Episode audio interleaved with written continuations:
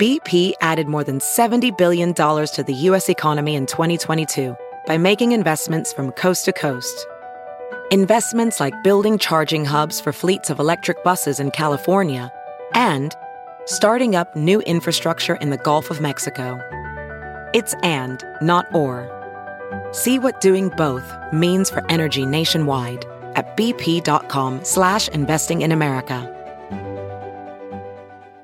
Good morning. I'm Blair Lede at Fox 2 with your St. Louis news driven by Bomarito Automotive Group. Some Granite City school students won't have bus service this morning. The district says there's a severe shortage of bus drivers. They're not willing to risk having students wait for buses that might not arrive. So for the rest of the week, they'll only be providing buses for K through 4th grade students and special ed students. 5th through 12th graders without transportation will be granted an excused absence. From our Illinois News Bureau, state lawmakers returned to Springfield today today for a one day special session. They're set to approve redistricting maps drawn up after the 2020 census. They could also take up a clean energy bill, one of the last unfinished items on Governor J.B. Pritzker's agenda. Cards at the Reds. Paul Goldschmidt hits a two run home run to right, his 22nd of the season. Giovanny Gallegos closes out the game, his third save of the season. The Cards beat the Reds 3 to 1. They're now two and a half games behind the Reds for the second wild card spot. From the Fox 2 Weather Department. One last day of unsettled conditions before we settle into a stretch of resort weather that will take us through the rest of the week. Today will bring scattered showers and a few isolated